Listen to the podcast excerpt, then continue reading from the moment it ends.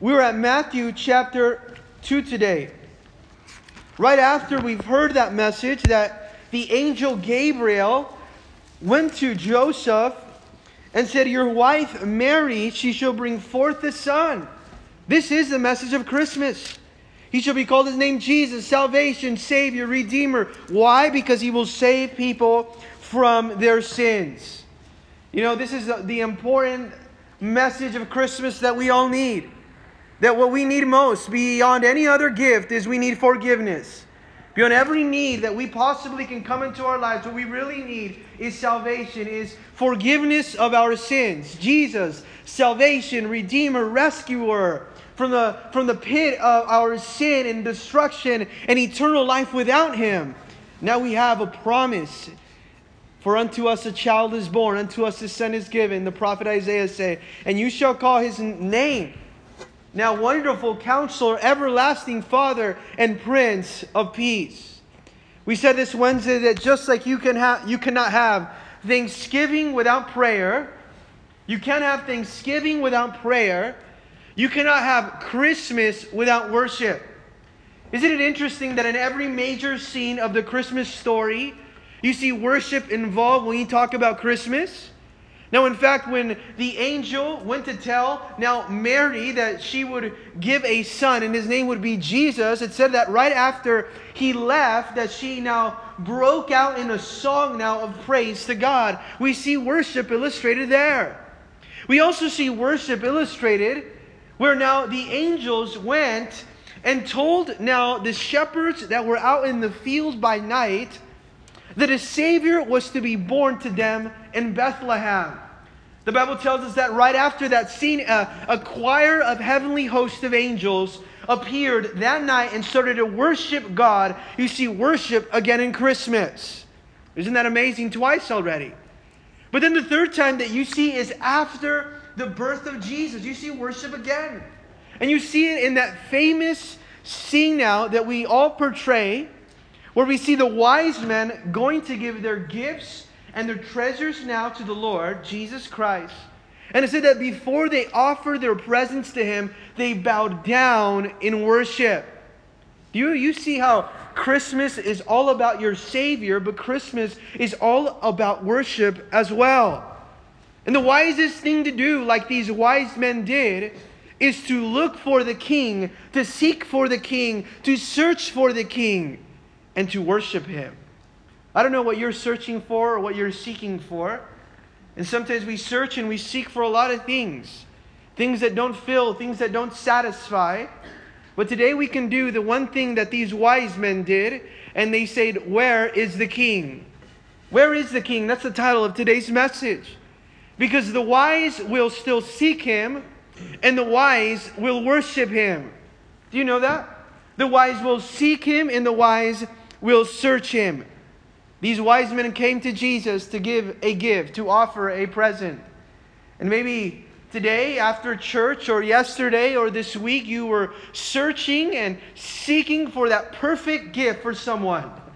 And you were out in the mall or maybe at different shopping centers online, searching and seeking, and you didn't find that present at one store, so you went to the other and you were searching and seeking for something. The perfect gift now. You see, these wise men are searching and seeking for that perfect gift. And that perfect gift is the treasure of heaven. That is the perfect gift, the treasure of heaven. They brought these royal gifts to him because we understand that our gifts are a part of our worship. So they came and they worshiped Christ after he was born. They brought their gifts. We get so caught up these days when it comes to gifts right? That we want to get that perfect gift, that we want to wrap it in the best wrapping paper. Now we want to add the best little note to it. We want that person to receive it and, just be so surprised when they open that gift. The Bible talks about a little five year old boy, not the Bible, I'm sorry. I heard a story about a five year old boy. That his birthday was lined up right next to Christmas, right before Christmas. And he goes and he prays on his knees and says, Jesus, please, for my birthday, give me a bike. And his birthday comes around, and lo and behold, he doesn't get the bike he asked for. And he said, That's okay, I still have Christmas. So he starts to pray, goes by his bed, he prays on his knees. Jesus, I pray, please, now, you didn't give it to me for my birthday, give it to me for Christmas. Give me a bike. And he gets up and he said, This is not going to work. It didn't happen last time. I'm not going to get a bike this time. He's walking around his house. And all of a sudden, he passes by his living room and he sees the nativity scene that his mom set up. And he sees Mary there and Jesus and the wise men and the shepherds. And he, lo and behold, says, I have a great idea. He grabs Mary, her little statue, takes it to his room, wraps Mary around a blanket, and stuffs her in a drawer. And then he goes back and he prays. He says, Jesus, if you ever want to see your mom again, get me a bike. you see, the interesting thing about this is that it's all about the gifts sometimes. There was a mother that was pregnant, and she was pregnant in a month before Christmas, and she told her little daughter, you know what, if if I can, you know, I can give you that perfect gift, it would be to, to give you your baby sister on Christmas. But it's going to be very painful. I want you to know that. It's going to be extremely painful to give you your baby sister, but I want to give it to you her by Christmas. Lo and behold, Christmas comes around and the mother goes into pain and, and the labor and all of that happens. And, and finally, her, the little baby sister is born and they're all rejoicing, even the older sister. And she saw the pain that her mom went through and all of that, the agony and the labors and all of that.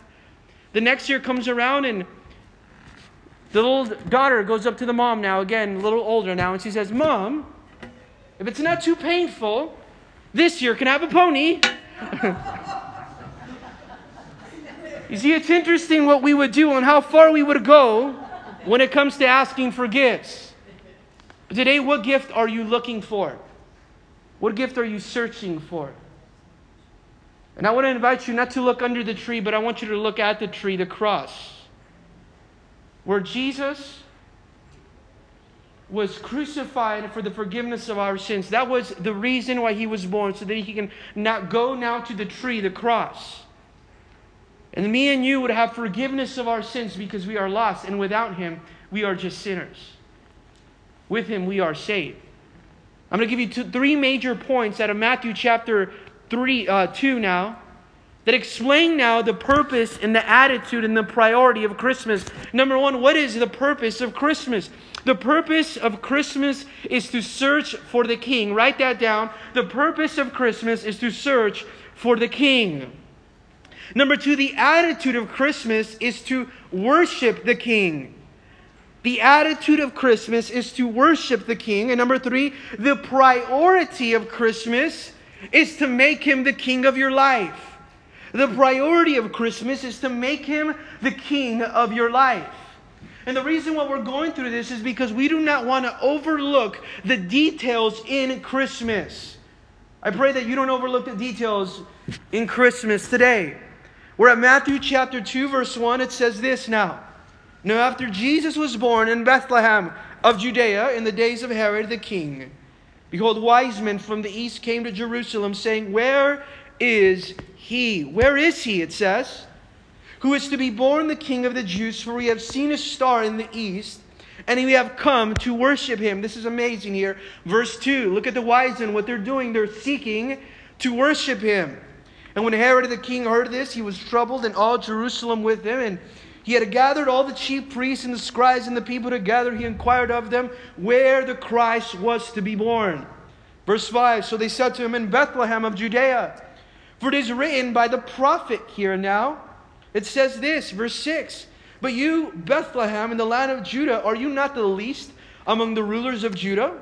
For out of you shall come a ruler who shall shepherd my people Israel. Let's go and pray. Lord, thank you, Heavenly Father, for your word. Lord, today we stand on your word. Lord, today we want to approach the story of Christmas, Lord, with the respect that it deserves. Lord, let us understand what is the purpose of Christmas. That is to search for the King. That we would understand the attitude of Christmas, that's to worship the King. And that we would know the priority of Christmas is to make him the King of our lives. And I pray, Lord, as these wise men, that what would make us wise today is to search for Him, and what would make us wise today is that, that it would be to seek Him. And we pray this all in Jesus' name together, the church said. Amen. Now it says this, and notice, after Jesus was born in Bethlehem. Now, understand this because we're going to get very biblical today in regards to the Christmas story and the Christmas scene. It says after Jesus was born, it wasn't when he was born, he already had been born by this time, Matthew chapter 2. And it tells us this that after he was born, and where was he born? In Bethlehem of Judea. We're going to study a little bit more about Bethlehem on Tuesday night. Bethlehem, that means house of bread.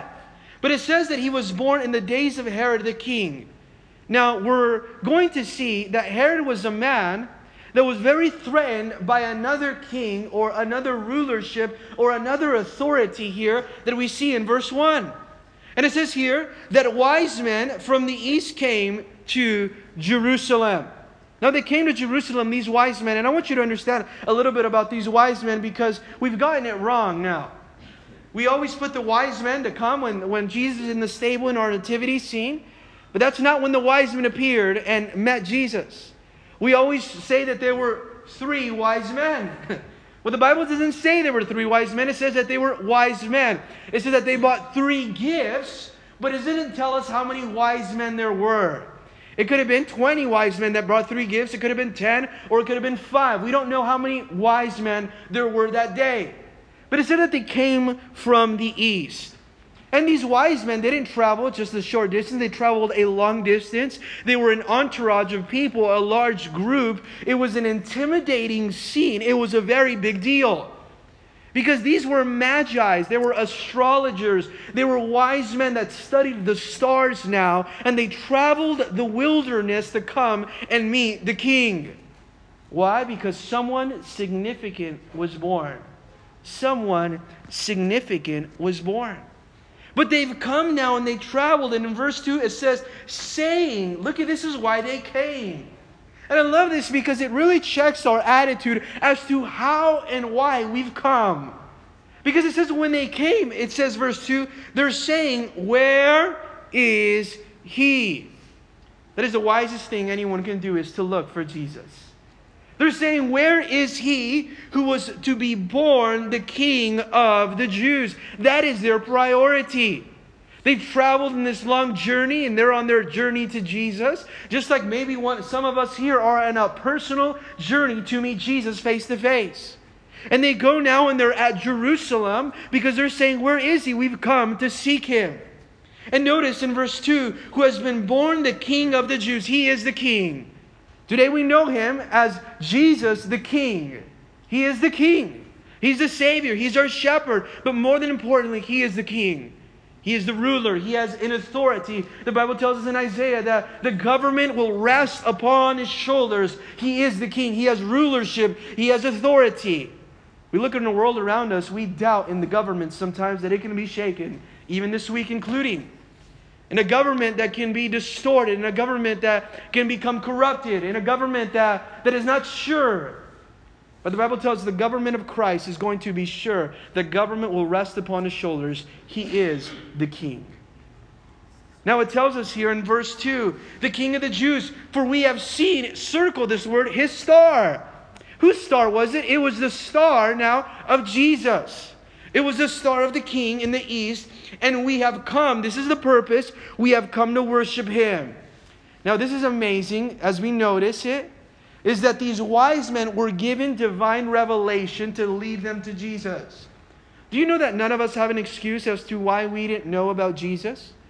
If these wise men astrologers from the east saw a sign from heaven that it was in a star that would lead them to Christ, Think about all the other signs that God has given us to lead us to Him. Thank God for those stars.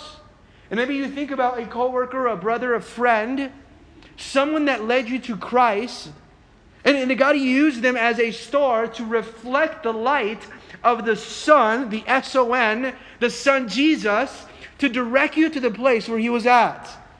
In fact, this is amazing. If we pause right here and say, Lord, I want to be a star, I want to be your star that's reflecting the light of the sun, not the S U N, the S O N, the Son Jesus, to direct other people now to where you're at.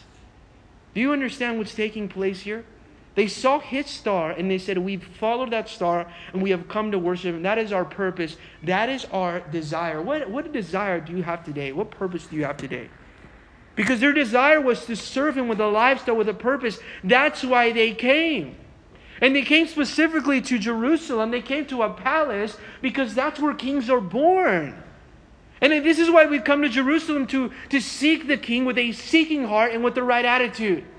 There's nothing better that pleases and that honors God is that when you come to Him, to His presence with a seeking heart and a right attitude, Lord, I want to meet you here face to face. That is the seeking heart that God wants today, this Christmas. You would come and approach Him. Where is He, the King? We have come to worship Him. That is our desire. That is our attitude. In Jeremiah chapter 29, verse 13, the prophet tells us and we know this through Scripture that the Lord is saying, And you will seek me and you will find me when you search for me with all your heart. How much are you searching for him today? Because you cannot find him unless you're searching for him like these wise men were with all their heart. God is looking for people to search Him with all their heart. There are often times that we don't find what we're looking for in a relationship with Jesus because we don't give Him our entire heart. We don't make Him the King of our lives. So therefore, we're empty. So you are invited to seek Him. You're invited to search for Him because there is where you will find Him. God is giving you this grand invitation today. Did you know that?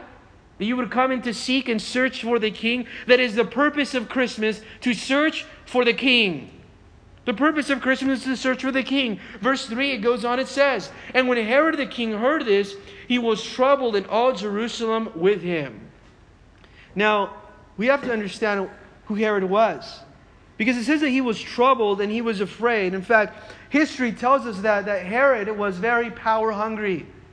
Not only was he very power hungry, but he was jealous. He was very hostile to anyone that would come up and threaten his rulership or his authority. And when he heard that there was another king for the Jews and it wasn't him, it was Jesus, he felt that he was now threatened in his position. That word troubled is the Greek word that we know of as tarasso. Tarasso. And what that word means is greatly perturbed. It means highly agitated. It means deeply troubled. He was deeply troubled. Not only was he deeply troubled, but Herod was a very hostile king. Notice that. Herod was a very hostile king. That when he was troubled, everyone else was troubled as well. He was so scared. Have you ever had a boss that's so mean that when you understand that that boss has a bad day, everyone is scared? They, man, we're all going to have a bad day today then too. But here they know that Herod now is, is perturbed or he's troubled, he's greatly distressed, and everyone else is distressed as well. Herod is known through history that because he was so power hungry that he would kill any possible rivals. History describes him as Herod as a cruel and very paranoid man. You see, in fact, nobody liked Herod. That we learn that when Herod was on his deathbed, he knew that no one would mourn his death. So he commanded that officials now and those that were chiefs would be killed upon his death so that there would be mourning when he died. Do you understand the level of now hostility that this man portrayed? Here come the wise men, the astrologers, the magi, and said, Where is the king? There's a king, and it's not you. There is a king, and it's not you. You see, this is amazing here because well, what is your response to the king? What is the response when you know that there is a king and it is not you? When you understand that you do not belong on the throne, that it is Christ who is the king and he sits on the throne. Now, in verse 4, it tells us this and when he had gathered all the chief priests. Look at what he does, Herod. And this is the same Herod that commanded that everyone from two years and under would be killed, all the children, all the male children. But what he does here before the birth of Christ, when they are now giving him the news that Christ is born, he gathered all the chief priests and all the scribes and all the people together, and he inquired to them where Christ was to be born. You see, he understood this concept. So he grabbed all of the religious leaders and he says, All right, let's get together and let's look and let's find out as to where Christ is to be born. Where is the Messiah? The word Christ means the Messiah. Where is the Savior to be born? He went and he asked the religious leaders. Now, this is amazing as we start to read this and to see this and to learn this because these religious leaders, they take now Herod to the word of Scripture and they take him to prophecy. They take him to Micah chapter 5, verse 2, which is the following verse, verse 6 in Matthew chapter 2. And they quote this, and it says this But you, Bethlehem, in the land of Judah, are there not the least among the rulers of Judah? Aren't you now, Bethlehem, the smallest place? That comes from the smallest tribe of Judah, of the nation of Israel? Isn't it the most simple, humble place now that the Messiah is going to be born? For out of you shall come a ruler. Notice that it's capitalized, the R here, giving dignity, uh, deity now to Christ, who shall shepherd my people Israel. Now, this is amazing for us to, to really see. Because as they're in search for Christmas, they go to Scripture. Are you in search for some answers? You have to go to Scripture, go to prophecy.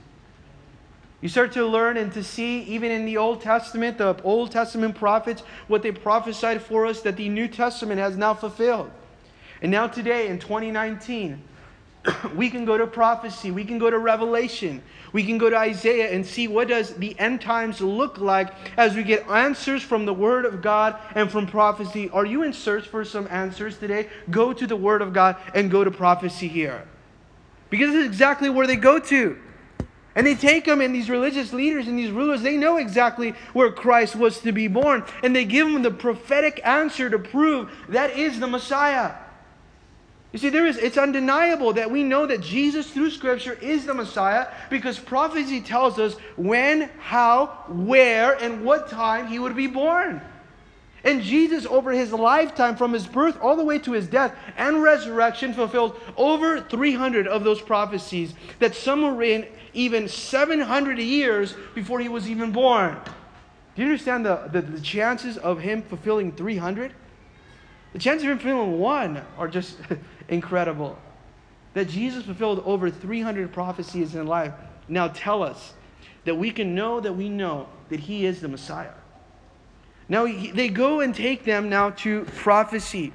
In the land of Judah, in a very humble and a very small place, will come a ruler, it tells us in verse 6, who is going to be not only a ruler from the least of place, but also verse 6, it says, who will shepherd my flock or my people Israel. Don't you love that not only you have a king, but you also have a shepherd in Jesus? This is amazing. Not only do you have a king, but you also have a shepherd. What does a shepherd do? He feeds. What does a shepherd do? He leads. What does a shepherd do? He cares now for the people. You see, in Christmas, we can embrace that Jesus not only came as a king, Jesus also came as a shepherd. Jesus would come as a shepherd to shepherd people, to lead, to care, and to feed. We know that he said, I am the good shepherd. The good shepherd lays his life down for the sheep. That is exactly why he came as a shepherd, because he was going to lay his life down for us as sinners. Now, in verse 7, it tells us this Then Herod, when he had secretly called the wise men, he determined from them what time the star appeared.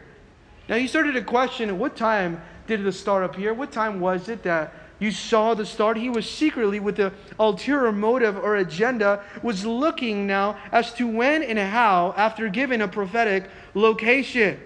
And he says this in verse 8 And he sent them to Bethlehem and said, Go and search carefully for the young child, and when you have found him, bring back word to me that I may come and worship him also. Notice, he says, I want you to go search. When you find him, let me know, and then I'll go and worship him as well. As we read this verse, this verse can really illustrate a lot of our lives in the past. When we started to say, you know what, well, you found out about Jesus, he's over there, that Jesus is good for you, maybe he works for you, then you go worship him and just come back after and you can let me know a little bit about him. right? When we don't really want to go search for him. But the, but the wise men here were not only hearers of the word of God, not only hearers of that prophecy, they were also doers of the word of God in that they heard the prophecy and then they went to search for the king. You notice how the scribes and the religious leaders did not act upon the word of God? Because that's religion. Religion is just saying, How can I know it?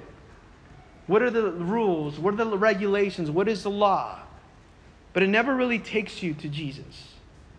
You see, when you apply the Word of God and you go to Jesus Christ, that is a relationship with Jesus Christ because the wise men were hearers and doers of the Word of God. You, you think about how, how close Herod and the priests and the scribes were to the Messiah, yet they chose not to go.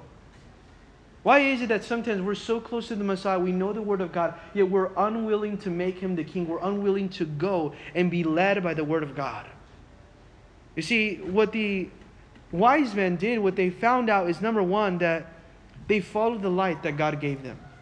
Today, has God given you a light? Number one, follow the light that God has given you. Maybe the Lord's given you a light. Maybe that light is a coworker.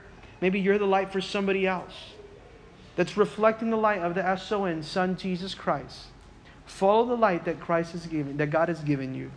But number two, they confirmed every step. As they followed now, they confirmed every step by the word of God. They went to Micah chapter here, uh, you know, as we see in chapter 2. They went to the prophecy in Micah chapter 5, verse 2.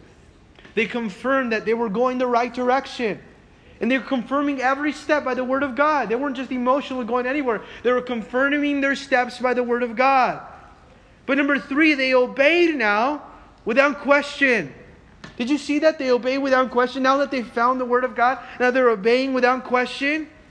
And know this God led them every step of the way. God is so available to lead you every step of the way. Well, it's not your experience, it's not how wise you are, it's not now your position, it's not your title, it's not your authority. God will lead you every step of the way. He will lead you every step of the way so, as long as you follow the light that He's given you, so as long as you confirm it with the Word of God, and then you're ready to obey what He has demonstrated to you. You notice how these lessons that the wise men are giving us today. And in verse 9, and when they heard the king, they departed, and behold, the star which they had seen in the east went before them, till it came and stood over where the young child was. They had to pass Jerusalem. They had to pass Jerusalem and follow the star the star that was shining bright, reflecting the light of the Son Jesus. You see, Jerusalem was the epicenter of the scribes and the religious leaders. It was the epicenter of the law. Jerusalem was where the temple was at. Jerusalem represented religion. But in order for us to get to Jesus, we have to pass religion and we have to go straight into Bethlehem and go to where the sun is at and where that light is shining brightly to have a personal relationship with Him. It's not about religion, it's about a relationship with Jesus Christ. A lot of people say, well, you know what, I was born Catholic, and that's why I was going to raise my, my family Catholic, and I'm going to die Catholic. I don't know what it's like to be born Catholic or to be born anything. The only thing that we know like to be born is to be, I was born a sinner. I met Jesus, and then I was born again by the power of the blood of Jesus Christ. And that is the story of our lives. You see, we see here now in verse 10, as they saw now the star and they approached him, it tells us in verse 10, and when they saw the star, they rejoiced with exceedingly great joy. They rejoice with exceedingly great joy. See, you can have joy this way today. Maybe you're going through a tough time during the season, but you can have joy today. You can have joy today, rejoice today, because of the treasure, because of the present, because of the gift that you have in Christmas. That's Christ. These wise men came and they, they saw the radiance of God in that star. And they stood over where that young child was at, and they rejoiced exceedingly. But it says here this important word, rejoice. Rejoice. What does that mean to rejoice? Rejoice, to have joy, to be filled with joy, to re- have joy and then to have it again, to rejoice. But you know how you can have joy today is, is by putting Jesus first. That's the only way that you can have joy. In fact, a lot of times we try to have joy and we cannot have it because Jesus is not number one. And notice, they did not have happiness, they had joy. We've all heard that acronym that joy starts with Jesus. The O for others and Y for you spells out joy. That's the perfect order for you to attain joy Jesus, others, and then you. That is the recipe to have joy. These wise men were able to have joy. They were able to be filled with joy because they were looking at Jesus. They were looking at themselves. They were looking at Jesus. And it's impossible to have a life that's filled with joy when you don't have Jesus. But when you feel, put Jesus first, joy becomes a blessing, it becomes a choice, and they follow that star. You see, Herod, you know what he wanted to follow? He wanted to follow the star of self. But these wise men were following his star. Do you remember right a few verses before in verse 2 where he says, Where is his star? Are you following his star or are you following the star of self? Because Herod also wanted to worship, but he wanted to worship self. And these wise men were interested to worship now Jesus. They, they wanted to get off the throne from the place of king when it came to their heart. And they wanted to say, you know what, we're going to make him the king. We're going to go worship him. That is the attitude of Christmas, to worship the king. That's the attitude of Christmas, to seek him and then to worship him. Verse 11, and when they had come into the house. Now, I hate to break it to you and to ruin your nativity scene at home now. but these wise men were not there at the manger. Jesus was already in a house. it says, when they entered the house, they saw the young child. He was a boy already, he was a little toddler, it's like to believe. He wasn't a baby in a manger no more with the animals there and the shepherds. They were gone already by that time. Well, by the time the wise men got there, he was in a house he was a young little toddler. He was with his parents, and they saw the young child. Notice this they saw the young child, and what do they do with Mary, his mother? And they do one thing they fell down and worshiped him. They fell down and worshiped him. Seek him, find him, and worship him. This was their attitude, adoration.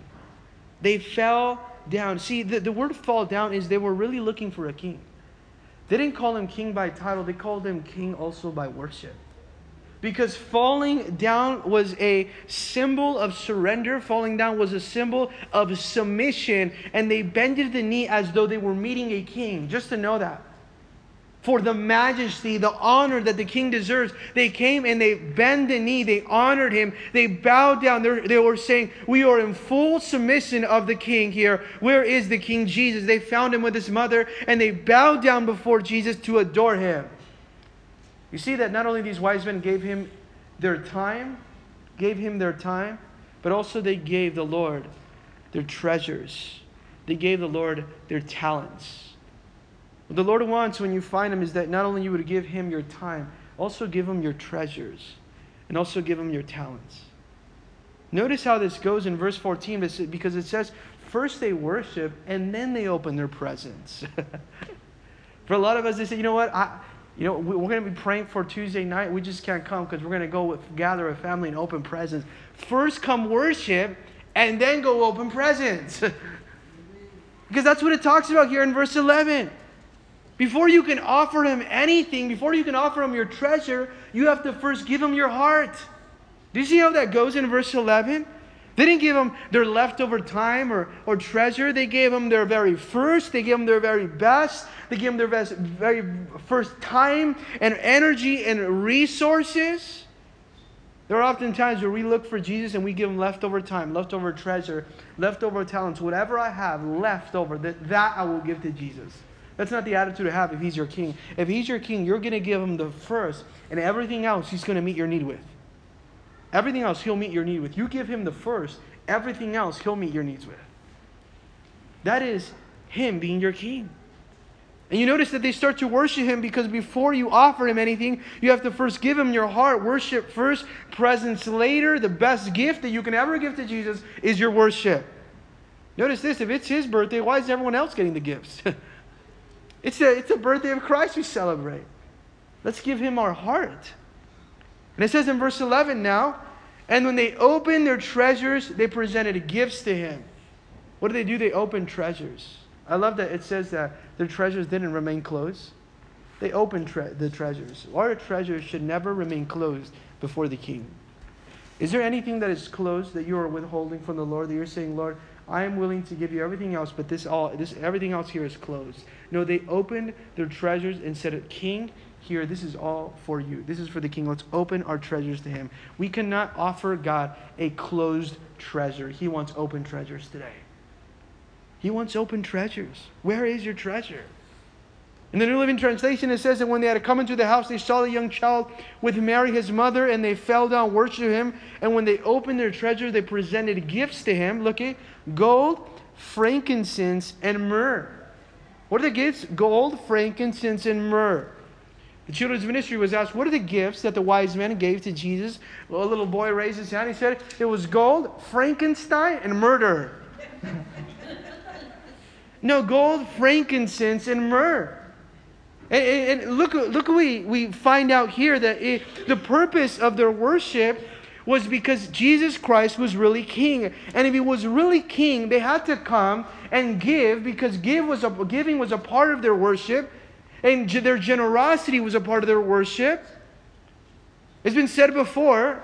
Martin Luther, I believe, said this. He said there are three types of conversions the conversion of the heart, the conversion of the mind, and the conversion of your wallet. And the third is usually the most difficult one. See, that's when you know Jesus is really your king. But the gifts that they brought, the gold, the frankincense, and the myrrh, these are gifts symbolizing the ministry of Christ. In fact, let's go through them, the gifts that are worthy for a king. First, gold. Why gold? Because that's a symbol of royalty. And if you study gold, is when you ever you would go visit a king, you would have to and bring him a gift. You would always include a portion of gold in there if you were going to see a king, because it symbolized or was an emblem emblem of wealth. And kings represented that in royalty you were approach a king, you were, you were to give him something that would deem him worthy of his kingship. So the wise men were saying, We realize that you are king. Let us give you gold. We're going to give you the best because you are king. Do you notice how the wise men came with excellence? We're going to give him gold because he is king. But also, they gave him frank incense. Frank incense. This wasn't only some incense, this was frankincense.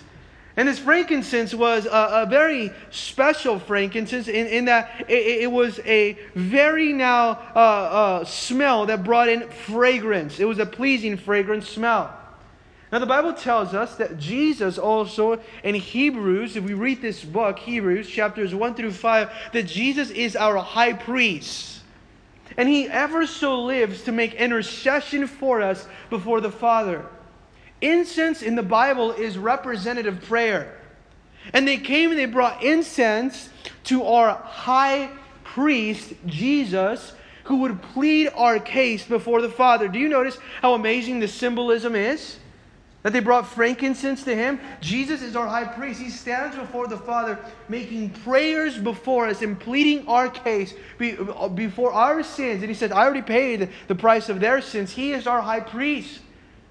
Now, he is the one that would go like the high priest in the Old Testament and light that incense and pray now for the people. Jesus, our high priest, gets the gift of frankincense because he is the one that is the mediator between us and the Father and is making those prayers, those intercessions, that sacrifice, the pleasing fragrance is going up because Jesus is our high priest. But also, they gave him the gift of myrrh. And this is a very strange gift that they would give Jesus. Imagine his mother giving, accepting the gift of myrrh. Myrrh was something that they would use to anoint those that had died, the dead. Just imagine someone, you had a baby shower and someone gave you myrrh. You'd be like, get out of here. Get that person out of here my house right now. Right? They just brought us myrrh. My, well, our baby's not even born yet. You know, they brought him myrrh now. It was the ointment of death. Why do you the ointment of death? Because not only was he the king, not only was he our high priest, but it would symbolize the reason of his birth that he would one day die for the forgiveness of the sins. That salvation could only come through the death of that young boy, Jesus. That he was the king. See, the purpose of the manger was so that me and you could know the cross. And that's the priority of Christmas to make him the king of, of our lives. Is he the king of your life today? Does he occupy the place of prominence in your life? Does he? These, these gifts were so important too, also, even to the family. This family was a poor family. And we know that Herod commanded that all young boys would be executed from the age of two and under. Think about this young family that was now fleeing now to Egypt from Herod. What is it? How is it that they were to go, with this poor family, and go on this long trip to Egypt to flee? It is believed that because of the gifts or the giving of these wise men, that it was able to finance some of their trip to now take Jesus over to Egypt. Isn't that interesting? We never even thought of that. It was a poor family. Now, think about what your generosity does, your giving does, when you give to Him as He is your King or like He is your King, right? And you make him the king, it takes Jesus to different places that he needs to be at because of your gift, because of your giving. Now, this is interesting as we continue reading in verse 12 because it says, Then divinely warned in a dream that they should not return to Herod, they departed for their own country another way. Where did they go? They went another way. These wise men went one way as they met Jesus, but they went another way after they had already encountered him. When you meet Jesus, you usually go in one way, and after you have an encounter with him, you leave differently, you leave another way. Because Jesus changes your life. Jesus changes everything about you. He changes your desire. He divinely warns you. They have an encounter, they become new now. See, the worship was also manifested in their obedience to God. They were obedient to the heavenly dream, and they leave without serving Herod as an informant. They came to present a treasure, but they left with the greatest treasure that was the treasure of heaven. But oftentimes we can look at the wise men and really miss out on these details. That number one, they sense an urgency to worship Him now. Where is He? We've come to worship Him. They didn't want to wait until later, they wanted to worship Him now. When it comes to your worship, do not put it off. Jesus wants your worship now. He wants you to worship Him now. You see the sense of urgency, but they also not only wanted to worship Him, they wanted to come and give Him something because worship is never empty handed. They didn't come empty handed in adoration. They came and said, Lord, here I am to worship you. Use everything about me. And they brought the gold, the frankincense, and the myrrh. You know, Charles Spurgeon, the Prince of Preachers, said this we see a wonderful pattern when it comes to the wise men. Those who look for Jesus will see him, those who truly see him will worship him, and those who worship him will consecrate their substance to him. Those who seek him are going to worship him, those who worship him will then consecrate everything over to him. They'll give him everything over, they'll relinquish everything over to him. You know when you do that? Because you said, Lord, you are the king of my life. Here is the best of what belongs to me. I give it to you. I make you king of my life. You are the king of my life. Which kingdom are you serving? Because we cannot be serving the kingdom of Christ without first having make, made him the king of our lives. Is he the king of your life today? And if he is not, then we would say, Lord, not you, not I, but you, Lord. You be the king. I don't want him to be the king. Lord, you be the king. Let's go ahead and pray. Lord Heavenly Father, we thank you, God, for your word. Because your word is so amazing, Lord. We thank you that we can learn from this, God. Because you are a king, Lord. Also, our high priest, God. That you live to make intercessions and prayers for us, Lord. And I thank you, Lord, also because not only are you King and our high priest, God, but also it was because of you, Lord, that we can have salvation because of your birth and then to your death. We can now have salvation. We pray, God, that we would realize that. And that we would go to you, Lord the King. Go to you, Lord the King. Fill us, Lord, with more of you, Jesus. One more of you, Christ. And I pray for anyone here that may be searching and seeking for anything else that's not you, Lord.